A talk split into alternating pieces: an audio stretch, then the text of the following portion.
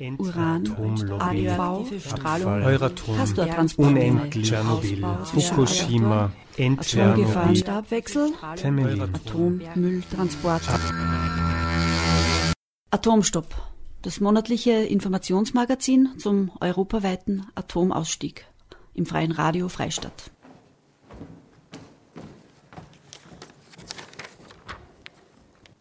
Märchen beginnen meist mit Es war einmal. Es war einmal eine Gesellschaft, die sich um Energie nicht zu kümmern brauchte. Energie war billig und überall verfügbar. Sie kam durch Pipelines ins Land von einem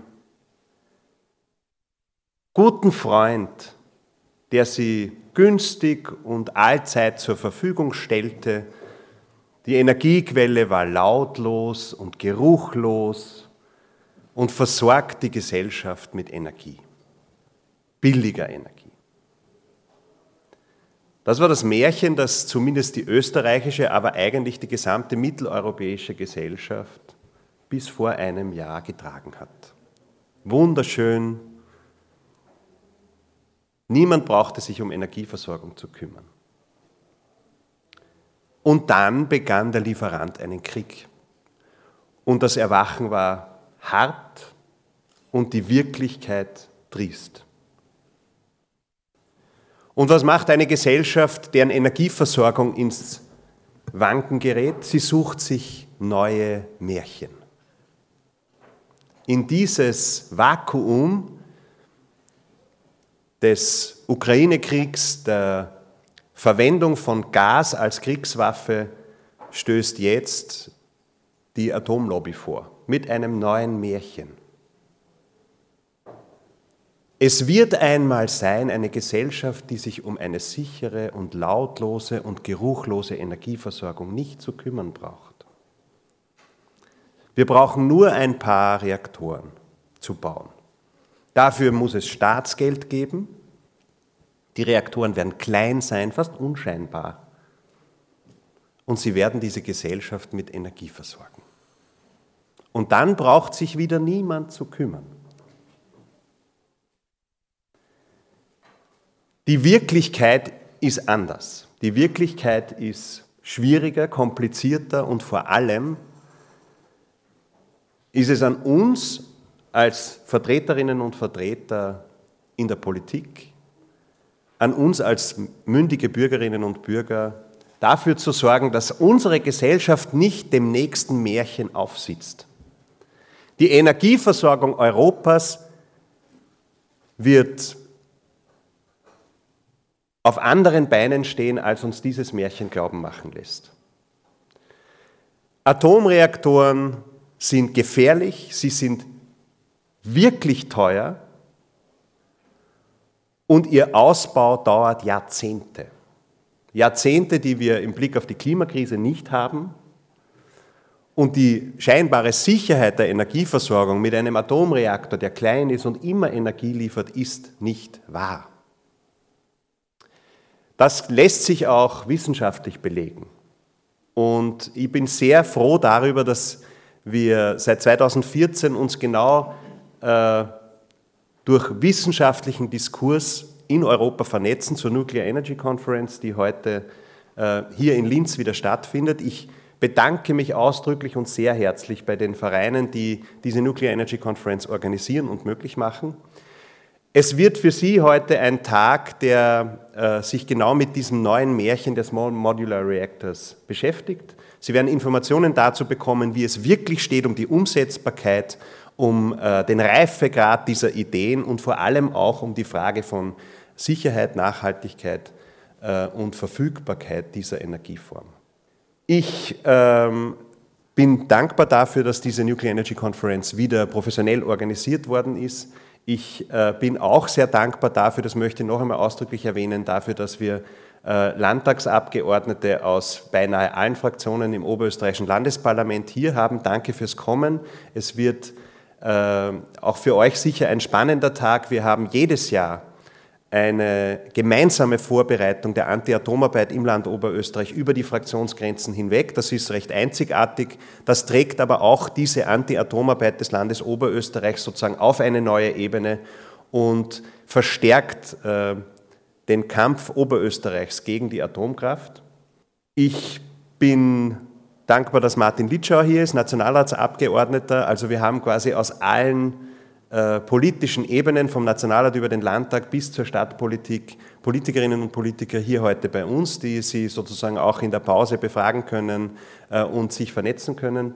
Danke dafür, danke für diesen Schulterschluss und ich wünsche der Nuclear Energy Conference, dass sie heute für Sie alle eine wichtige Ressource der Argumentation und der weiteren leidenschaftlichen Anti-Atomarbeit sein möge und ich wünsche, dass von ihr ein Zeichen ausgeht, dass die Zukunft Europas, die Energiearchitektur Europas nicht auf den Schultern der Atomkraft, sondern auf den Schultern erneuerbarer Energie aufzubauen ist.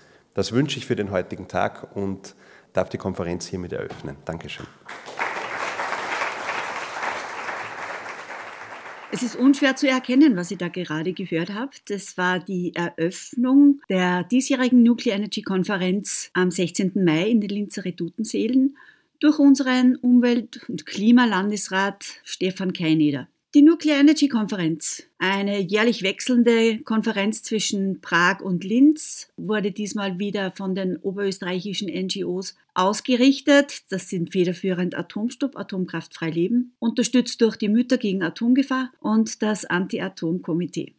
Mein Name ist Gabi Schweiger von Atomstopp und auch von den Müttern gegen Atomgefahr und ich darf euch hiermit herzlich begrüßen zu Atomstopp, dem monatlichen Informationsmagazin zum europaweiten Atomausstieg im freien Radio Freistadt.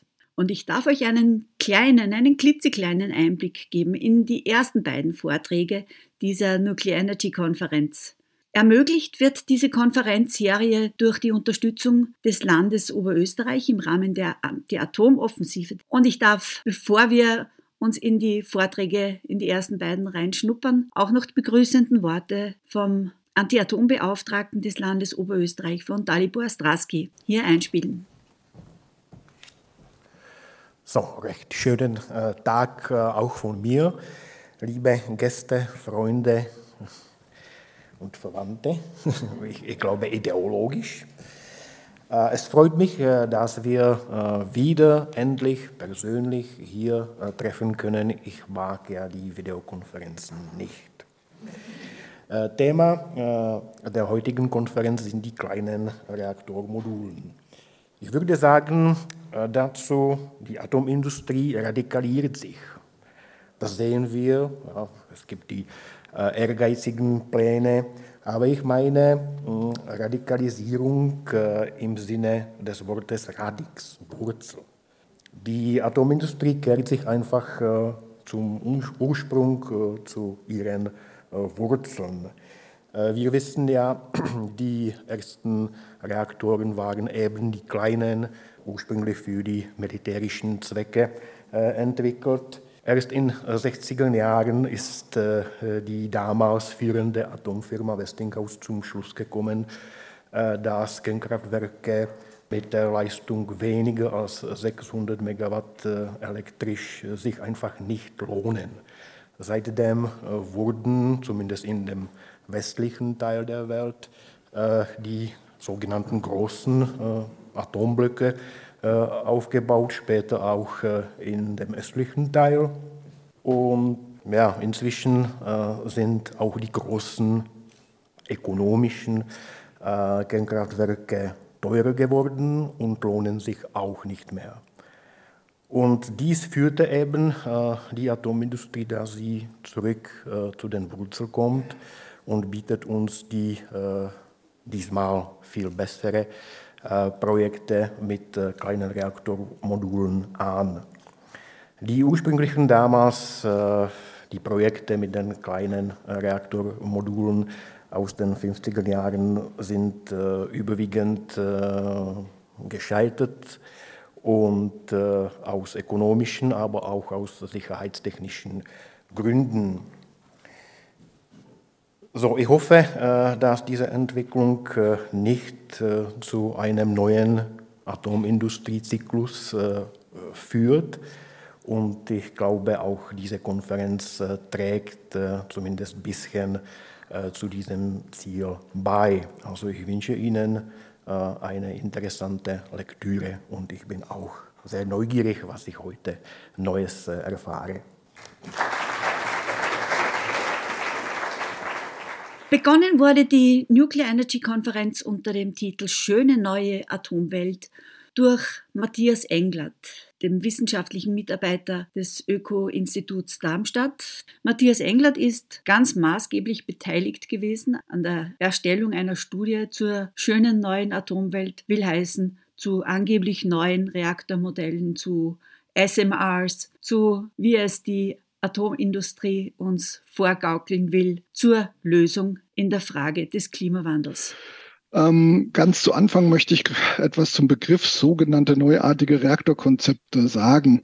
Man könnte auch sagen, es handelt sich hier um alternative Reaktorkonzepte. Ähm, die Historie dieser Reaktorkonzepte ist oft sehr alt. Deswegen haben wir äh, den Begriff neu äh, in Frage gestellt. Ähm, aber auch, äh, wir stellen aber auch den Begriff der Generation in Frage. Oft wird ja von der Generation 4, äh, der vierten Generation von neuen Reaktoren gesprochen. Wir unterscheiden jetzt im Folgenden zwischen zwei äh, verschiedenen ähm, Begriffen. Das eine ist die sogenannte Technologielinie. Das ist so ein bisschen ein übergeordneter Begriff. Und äh, mit Reaktorkonzept meinen wir dann schon relativ konkrete Planungen oder Designs für eine bestimmte Ausführung eines Reaktors in einer Technologielinie. Was sind jetzt diese neuen Reaktorkonzepte. Ähm, also der Begriff äh, Generation 4 oder Generation 4 wurde vom Generation 4 International Forum als erstes eingeführt in den 2000er Jahren ähm, und gemeint war eine Fortentwicklung im Sinne einer Generation hin zu also neuen Reaktorsystemen, neuen Anführungsstrichen, die dann ökonomischer sind, sicherer, ähm, die nur geringe Entsorgungsproblematiken haben oder auch zur Entsorgung beitragen und die proliferationsresistent sind. Ähm, das äh, Generation 4 International Forum hat dann äh, sogenannte Technologielinien eingeführt und diese Technologielinien ähm, sind also die natriumgekühlten schnellen Reaktoren, die bleigekühlten schnellen Reaktoren, gasgekühlten schnellen Reaktoren, Salzschmelzereaktoren, mit superkritischem Wasser gekühlte Reaktoren, Hochtemperaturen und wir haben also für unsere Studie noch eine eine weitere dazu genommen, Technologien, die beschleunigergetriebenen Reaktoren.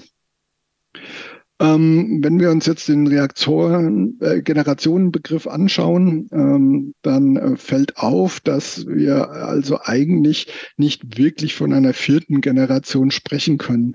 Also wenn man das vergleicht mit den Leichtwasserreaktoren, war es so, dass ähm, in die ersten Experimentalreaktoren dann gefolgt wurde mit ersten Leistungsreaktoren. Dann gab es weiterentwickelte Leistungsreaktorkonzepte, zum Beispiel die in Deutschland die Konvoi-Reaktoren. Und jetzt gibt es fortgeschrittene fortgeschrittene Reaktorkonzepte, wo man vielleicht von einer dritten Generation sprechen könnte. Das wäre eben Beispiel der EPR oder AP1000. Ähm, eben solche Generationen lassen sich jetzt auch bei den Siedewasserreaktoren oder auch bei den Schwerwasserreaktoren feststellen. Äh, wir denken jedoch, dass also äh, von den sogenannten Generation 4 Reaktoren also keine eigentlich überhaupt nur in der Generation 2 angekommen ist. Ähm, sondern dass die meisten eigentlich, wenn überhaupt, nur in die erste Leistungsreaktorgeneration, also in die Generation 1 äh, vorgestoßen sind. Ähm, deswegen haben wir eben vorgeschlagen, ähm, eben nicht diesen Generationsbegriff zu verwenden, sondern eben von alternativen Reaktorkonzepten oder sogenannten neuen Reaktorkonzepten zu sprechen. Äh, in den Medien werden neue Reaktorkonzepte dann auch häufig besprochen. Hier ist es so, dass ähm, die ähm, neuen Reaktorkonzepte dann also 10.000 mal weniger Abfall, wird gesagt, äh, sind bereits nach 1000 Jahren ungefährlich die Abfälle. Die Stromproduktion wird äh, wahnsinnig billig sein. Sie sind äh, inhärent sicher. Ähm, und es sind auch proliferationsresistent und sie sind vor allem sehr schnell am Markt verfügbar. Zusammengefasst kann man sagen, die neuen Reaktoren sind sicher, sauber, günstig, zuverlässig und vielleicht sogar klein und werden das Atommüllproblem lösen. Sie stehen kurz vor dem Durchbruch und können äh, daher wesentliche Beiträge zur CO2-Einsparung leisten. Das sind die sogenannten Versprechungen. Ja, bezüglich der äh, Zeitschiene, äh, sprich die wird generell davon gesprochen äh, von drei Entwicklungsphasen. Äh, hier werden sie von der Generation 4 in die Viability, Performance und Demonstration Phase eingeteilt. Ähm, das gibt unterschiedliche Einteilungen. Wir haben in unserer Studie auch eine andere Begrifflichkeit benutzt, aber im Wesentlichen läuft es darauf hinaus, dass man zunächst erstmal quasi die Proof of Principle machen muss, also erstmal zeigen muss, dass die eingesetzten Technologien überhaupt zusammen funktionieren. Dann gibt es eine Performance Phase, das heißt, ähm, wenn, es werden Experimentalreaktoren gebaut und schließlich kommt dann eine, eine Demonstrationsphase, wo ein erster größerer äh, Reaktor, ein erstes größeres System dann ähm, gebaut wird, bevor dann die eigentliche Kommerzialisierungsphase äh, beginnt. Ja, im Jahr 2002, vor 20 Jahren, stellte sich äh, das dann so dar, dass äh, gehofft wurde eigentlich, dass für alle diese Systeme, also spätestens 2015 oder 2020, ein Demonstrator ähm, gebaut äh, wird. Ähm, und äh, das ist jetzt in dem Sinne natürlich nicht so eingetreten. Äh, und ich kann jetzt leider nicht auf alle diese äh, Technologielinien eingehen, aber genauer schauen wir uns jetzt mal drei Technologielinien an. Einmal die ähm, natriumgekühlten äh, schnellen Brüter, dann ähm, die ähm, Salzschmelzereaktoren und den Hochtemperaturreaktor und äh, schauen uns mal an, wie weit diese Systeme gekommen sind. Wie schon erwähnt, ist das nur ein ganz, ganz kurzes Hineinschnuppern in die Vorträge der Nuclear Energy Konferenz, denn sämtliche Vorträge funktionieren natürlich viel besser mit der reichhaltigen Bebilderung durch die Präsentationen.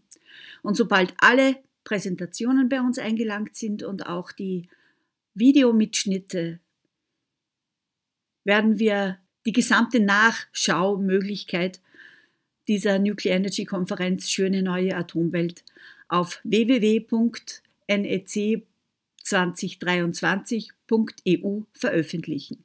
Und das nicht nur auf Deutsch, sondern auch auf Englisch und auf Tschechisch. Ich komme zum Fazit. Ähm, generelle Schlussfolgerungen, die wir gezogen haben und äh, ist äh, also die Prinzipien der Technologielinien mit Ausnahme der beschleunigergetriebenen Systeme sind also seit wirklich jetzt 70, 80 Jahren bekannt. Ähm, und äh, trotzdem konnte die Entwicklung eben bisher nicht erfolgreich wirklich weitergeführt werden für diese äh, sogenannten neuen Reaktorsysteme. Äh, wir denken auch, dass der Generation 4 Begriff einfach äh, fehl, fehlerhaft ist. Eine Einordnung als äh, Generation 2B wäre häufiger eher angebracht als eine Generation 4. Ähm, warum wurden diese Systeme dann entwickelt? Äh, das ist einerseits innovationspolitischer Natur, andererseits aber auch geostrategischer äh, Natur.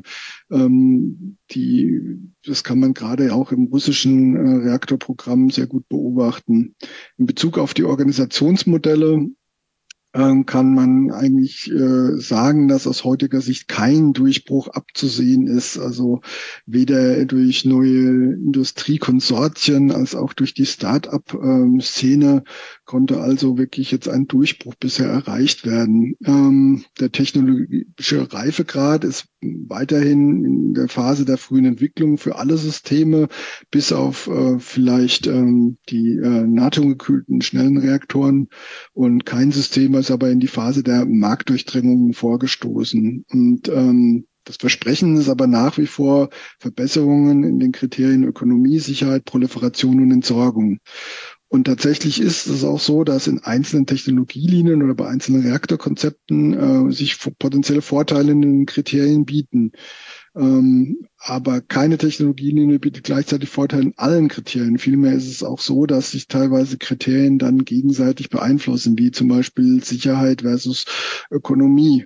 Ähm, potenzielle Vorteile sind auch immer von der konkreten Umsetzung in Form eines Reaktorkonzepts abhängig. Also oft ist zu beobachten, dass am Anfang der Entwicklung der Anspruch sehr hoch war äh, und dann die Ansprüche sukzessive wieder ähm, zurückgeschraubt wurden äh, bei der Realisierung dann und äh, dann Konkretisierung eines wirklichen Reaktorkonzepts, das dann im Bau gegangen ist.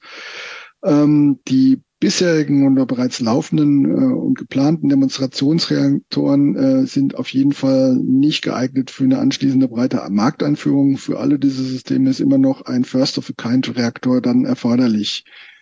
Außerdem haben wir beobachtet, dass also die Zeitpläne, und ich hoffe, das gezeigt zu haben, immer wieder systematisch nicht eingehalten wurden. Ähm, bei den äh, Hochtemperaturreaktor in China und äh, bei den äh, natriumgekühlten äh, schnellen Reaktoren wurde allerdings jetzt auch tatsächlich dann äh, ein Demonstrationsprojekt dann errichtet. Allerdings äh, muss man das auch betrachten im Blick der langen Entwicklungsgeschichte. Insbesondere äh, Brennstoff- und Materialentwicklung für die anderen Systeme äh, sind zeitlich limitierend, aber auch für die Hochtemperaturreaktoren, äh, das dauert einfach sehr lange. Ähm, und was die SMRs angeht, ist also eigentlich äh, heute schon beobachtbar, dass kein Durchbruch der Systeme aufgrund deutlich sinkender Kosten zu erwarten ist. Zum Schluss möchte ich noch mal äh, kurz äh, hier auf ein äh, Zitat eingehen. Also das ist ein Zitat, ähm, äh, dass äh, der akademische Reaktor und der ähm, der geplante Reaktor, der ist immer äh, also einfach, der ist klein, der ist äh, kostengünstig, er ist leicht, der kann schnell gebaut werden, er ist flexibel.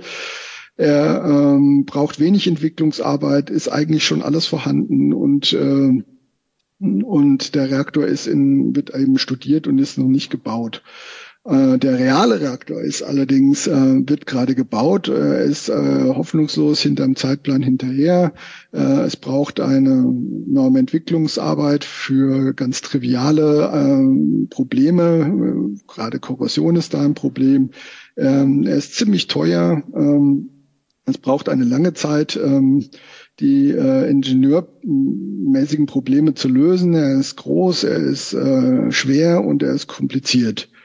Und dieses Zitat stammt von 1953 von Hyman Rickover. Und äh, mit diesem Zitat, das ich, glaube ich, immer noch für wahr halte, möchte ich dann schließen.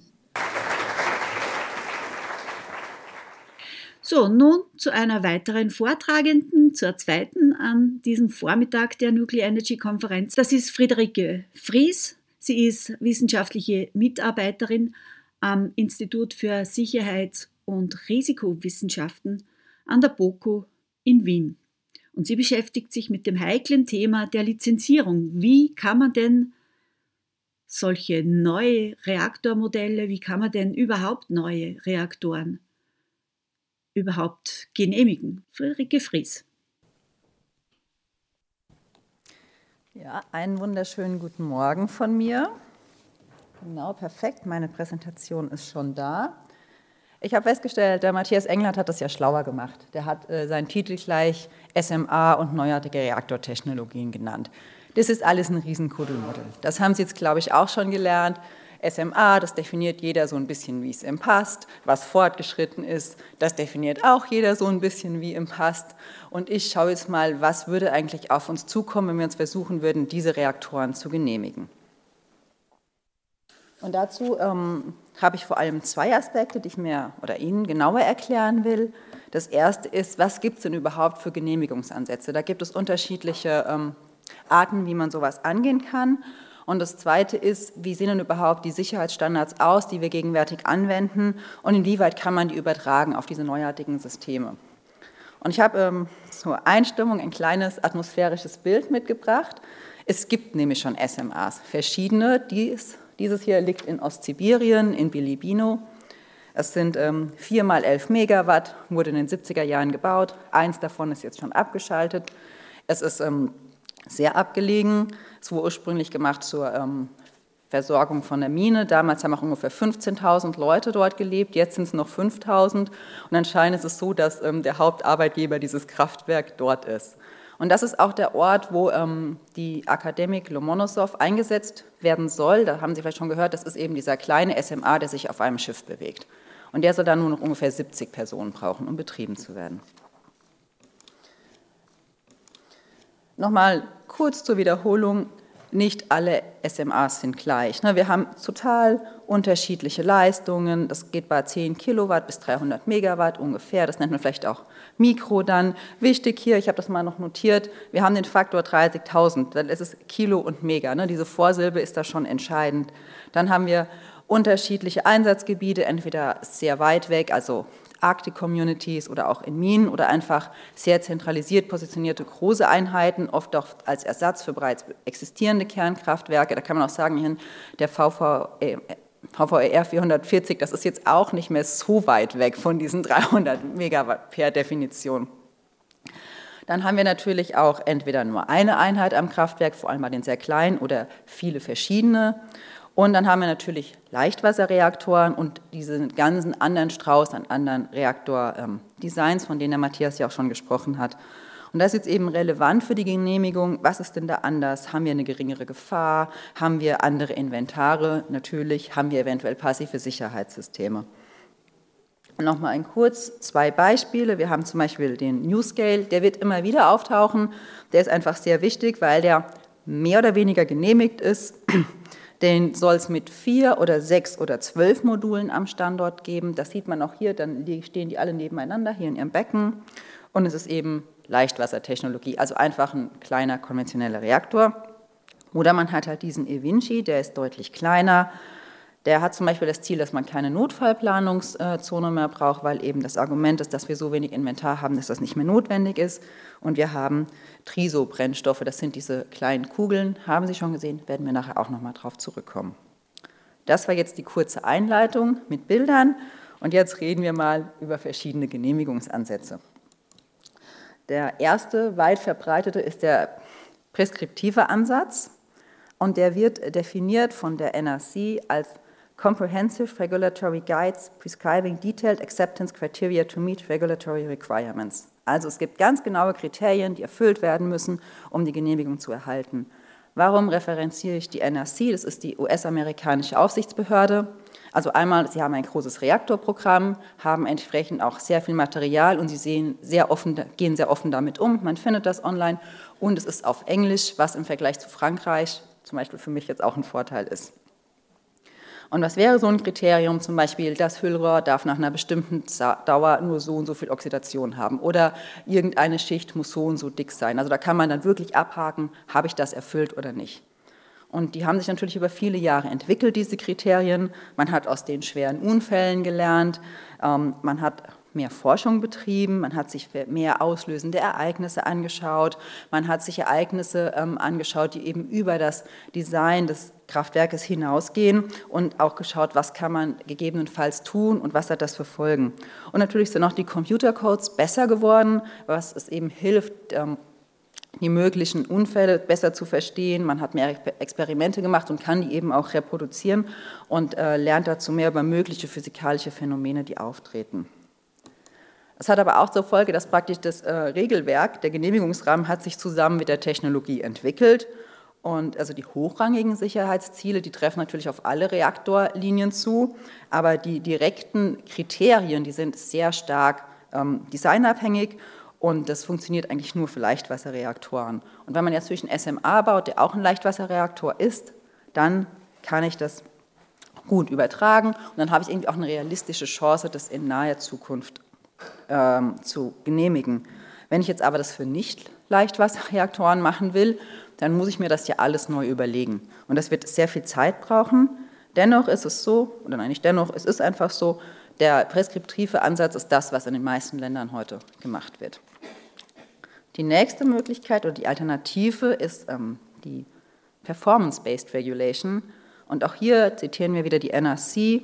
Wir haben letztendlich ein Verfahren, wo nur die Ziele vorgegeben sind, die hochrangigen Parameter. Zum Beispiel die Dosis im Umfeld darf nur so und so hoch sein, aber dem Lizenznehmer steht dann eben frei, wie er dieses Ziel erreicht. Wichtig ist natürlich, man muss irgendeinen Parameter haben, also zum Beispiel die Dosis, den man sinnvoll ähm, beobachten kann. Und es muss auch irgendwie ein Kriterium geben für den Grenzwert. Was ist da sinnvoll und was ist da nicht sinnvoll? Und was die NRC zumindest sagt, was auch wichtig ist, also wenn man jetzt dieses eine Kriterium dann nicht schafft von der Performance, dann darf es nicht gleich ein großes Sicherheitsproblem geben.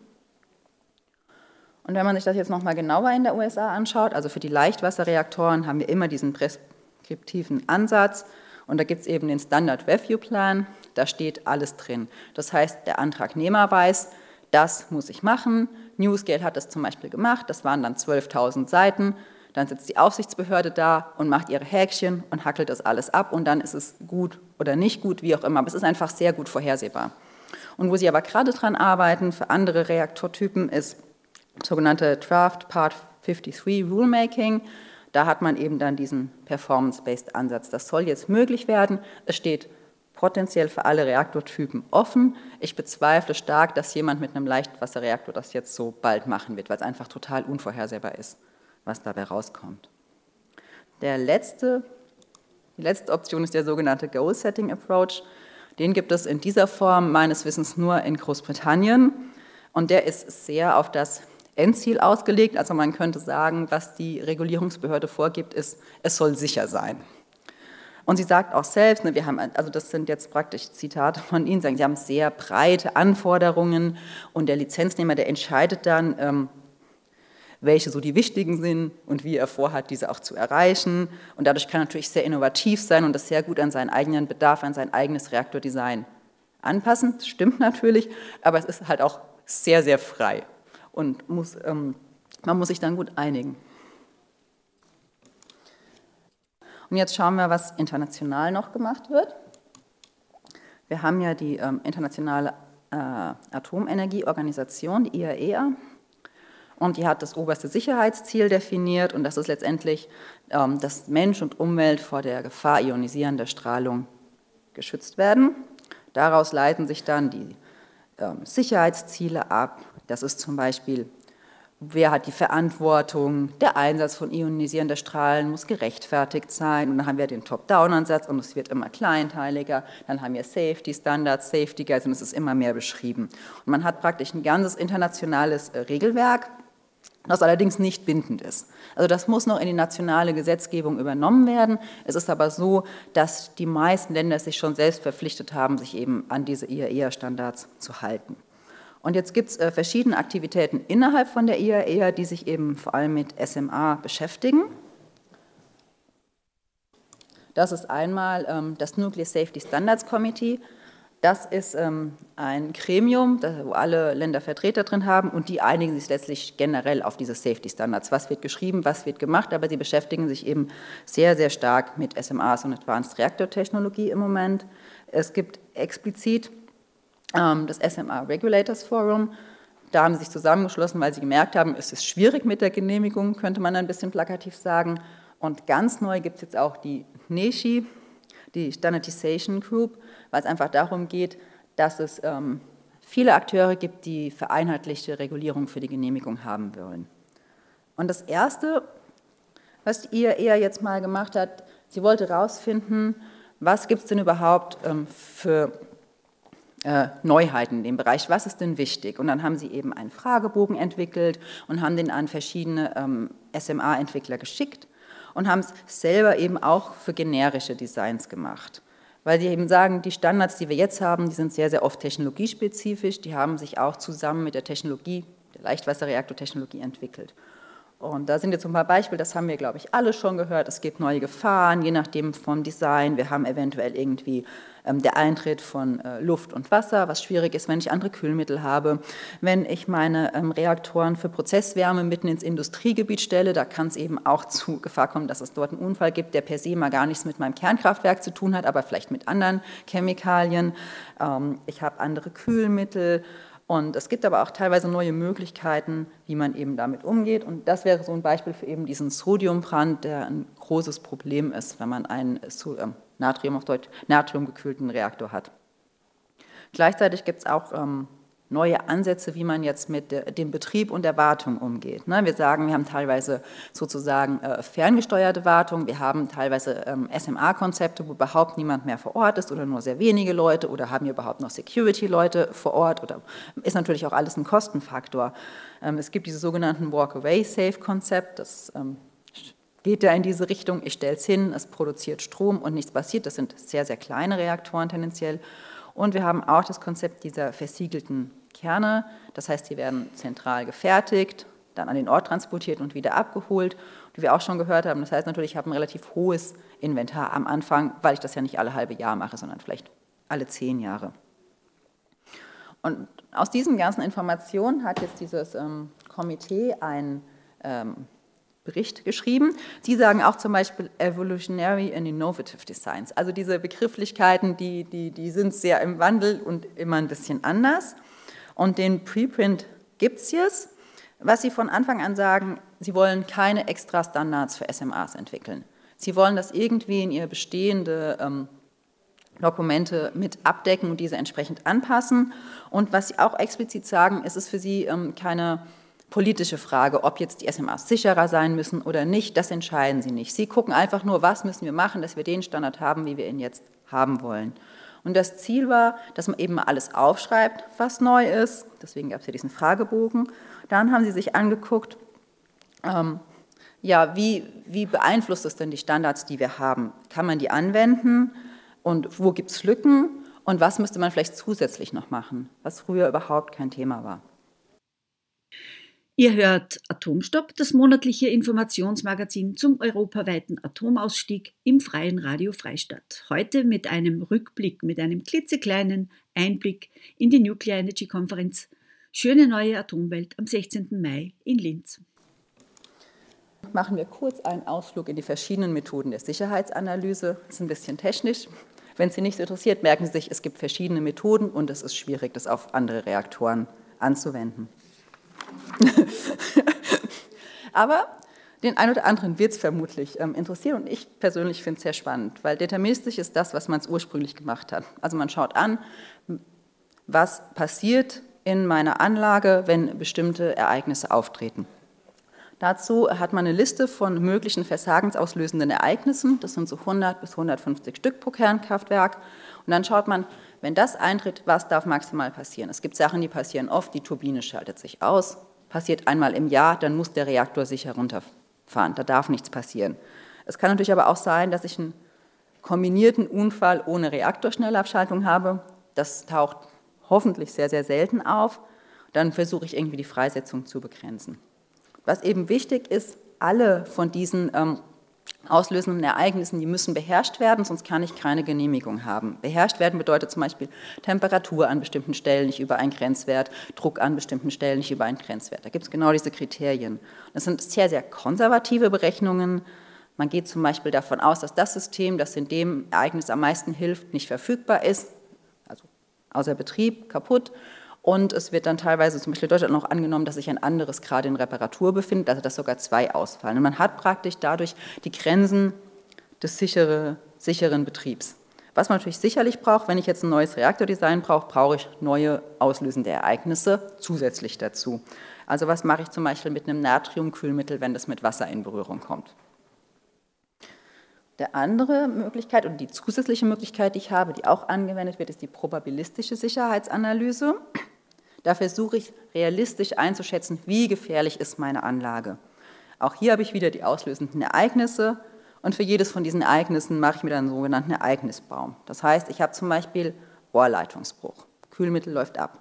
Dann frage ich mich, funktioniert das Hochdruckeinspeisesystem? Ja oder nein? Mit Wahrscheinlichkeit. Wenn ja, gut. Wenn nein, funktioniert das Niedrigdruckeinspeisesystem? Ja oder nein? So geht das dann immer weiter.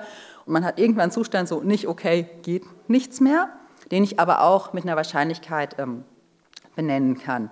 Damit ich eben weiß, wie wahrscheinlich aber diese einzelnen Systeme sind, brauche ich dann auch noch den Fehlerbaum. Zum Beispiel meine Hochdruckeinspeisepumpe, wie wahrscheinlich ist, dass die anspringt. Dann weiß ich vom Hersteller, Erfahrung und irgendwie kommt man auf einen Wert. Sehr lange Rechnungen. Was ich aber rauskommen will, ist Möglichkeit, dass ich ähm, die Wahrscheinlichkeit für eine ähm, ja, die Core Damage Frequency ist nicht mehr als 10 hoch minus 4 pro Reaktor ja für alte Reaktoren oder 10 hoch minus 5 für neue Reaktoren. Und jetzt die zweite Stufe ist dann die Wahrscheinlichkeit für frühe und große Freisetzungen. Das ist ja das, was mich eigentlich interessiert. Ne? Also wenn die Kernschmelze an sich kein Problem wäre immer, dann würden wir auch nicht so oft herumreiten, wenn man die einfach äh, austauschen könnte. Und da sind wir dann bei dem Zielwert von 10 hoch minus 5 für alte Reaktoren und 10 hoch minus 6 für neue Reaktoren. Und ganz spannend ist, man äh, macht das dann für interne Ereignisse, externe Ereignisse, also so Feuer, Polora-Leitungsbruch, seismische Ereignisse und rechnet das zusammen und man will den Gesamtwert haben. Und es ist aber möglich, da ein bisschen hin und her zu schieben. Wenn man zum Beispiel ein Ereignis hat, das sehr, sehr hoch ist, an dem ich schwer was drehen kann, kann ich aber versuchen, an anderen Stellen ähm, meine Wahrscheinlichkeit zu reduzieren, um insgesamt den Zielwert zu erreichen. Fassen wir das äh, Gesamtbild irgendwie zusammen mit der Genehmigung nochmal. Also das Ziel ist, dass man einfach sehr, sehr viele Neubauten hat, um dieses Net Zero Goal bis 2050 ähm, zu schaffen. Die meisten hier, wenn nicht alle, da sind wir uns, glaube ich, einig, ich finde es eher Quatsch, damit die Klimakrise zu bekämpfen. Aber wenn man ähm, mit Leuten redet, die ähm, pro bis neutral eingestellt sind, ist das einfach ein Riesenthema. Und dann äh, komme ich hier mit meinem Argument, wie genehmigt man das so schnell? Und dann haben wir natürlich ähm, kleinere Designs, brauchen wir da weniger Sicherheitsmechanismen, weil wir ein geringeres Inventar haben. Und man kann ja auch bis zu einem gewissen Grad nachvollziehen, dass ein sehr, sehr kleiner Reaktor, eben einen sogenannten Created Approach, dass man nicht alle Sicherheitssysteme vielleicht braucht wie bei einem großen Reaktor, weil ich da jetzt nicht die Unterscheidung zwischen 300 und 1000, sondern vielleicht von 10 und 1000 machen würde. Allerdings sollen ja gerade die etwas größeren Reaktor gleich mal wieder viele an einem Standort gebaut werden. Zählen die dann auch noch als klein? Und dann haben wir das Ding, die Reaktoren sind sicherer, sie sind zehnmal so sicher, hundertmal so sicher, aber wenn ich hundertmal so viel baue, levelt sich das ja gerade wieder aus. Ähm, und wer entscheidet denn auch, welche ähm, Sicherheitsmechanismen jetzt nicht mehr so wichtig sind für einen besonderen Fall? Und natürlich kann man sagen, dass gewisse niederrangige Sicherheitsziele reduziert werden. Allerdings bedeutet das ja noch lange nicht, dass der Nachweis dann schneller geht, weil das würde ja eigentlich der Nachweis sollte ja genauso belastbar sein wie vorher. Das heißt, gerade bei First of a Kind würde es tendenziell eher länger dauern, wenn man nachweisen muss, warum gewisse Sicherheitsziele gegebenenfalls nicht er erfüllt werden müssen. Und ähm, das sind einfach ein bisschen widersprüchliche ähm, Ziele, es schneller zu machen und gleichzeitig auch noch geringere Anforderungen zu erfüllen. Und die Folgen, die ich hätte, die sind jetzt eher, ähm, eher eher als große Organisation ähm, äh, related, also verbunden. Ne? Sie sagen, die Safety Standards sind eigentlich größtenteils schon anwendbar für Small Modular Reactors oder Advanced Reactors. Allerdings gerade in den ähm, ganz grundlegenden Bereichen des Reaktordesigns, da brauchen Sie einmal mehr Designinformationen und die Standards müssen massiv angepasst werden. Und wenn wir jetzt unsere Standards genauso definieren wollen, wie wir das für die Leichtwasserreaktoren gemacht haben und sie auch so genehmigen wollen, dann wird es extrem viel Zeit kosten. Wenn wir sie schneller genehmigen wollen, müssen wir auf jeden Fall andere Ansätze wählen. Also man braucht dann diesen Performance-Based Approach. Das heißt, man definiert praktisch hochrangige Sicherheitsziele, die erfüllt werden müssen und dann kann der ähm, Lizenznehmer oder Ansucher selber schauen, wie er diese erfüllt. Und ich ende jetzt hier noch mit einem Zitat von der Vereinigung der westeuropäischen Genehmigungsbehörden. Die haben sich natürlich auch mit dem Thema beschäftigt.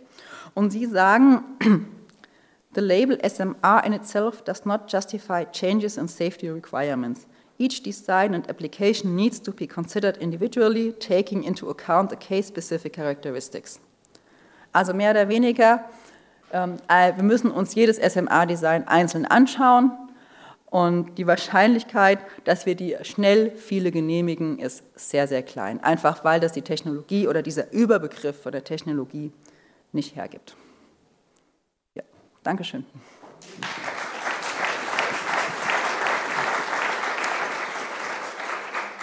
Ja, nach so viel äh, technischen Einblicken und auch ein bisschen politischen Einblicken, denn bei den Lizenzierungen geht es ja auch darum, welcher Staat dann welche Reaktormodelle für seinen nationalen Energieplan tatsächlich in Erwägung zieht und auch genehmigen wird. Nach diesen Einblicken darf ich mich ganz herzlich fürs Zuhören bedanken. Mein Name ist Gabi Schweiger und wir freuen uns wie immer über Rückmeldungen, über Anfragen, über jede Art von Feedback, am besten unter post.atomstopp.at. In der nächsten Ausgabe, in der Juni-Ausgabe, werden wir den zweiten Teil dieser Nuclear Energy Konferenz vorstellen. Die gesamte Aufzeichnung, die gesamte Nachbereitung wird, sobald die Postproduktion beendet ist, unter www.nec2023.eu veröffentlicht.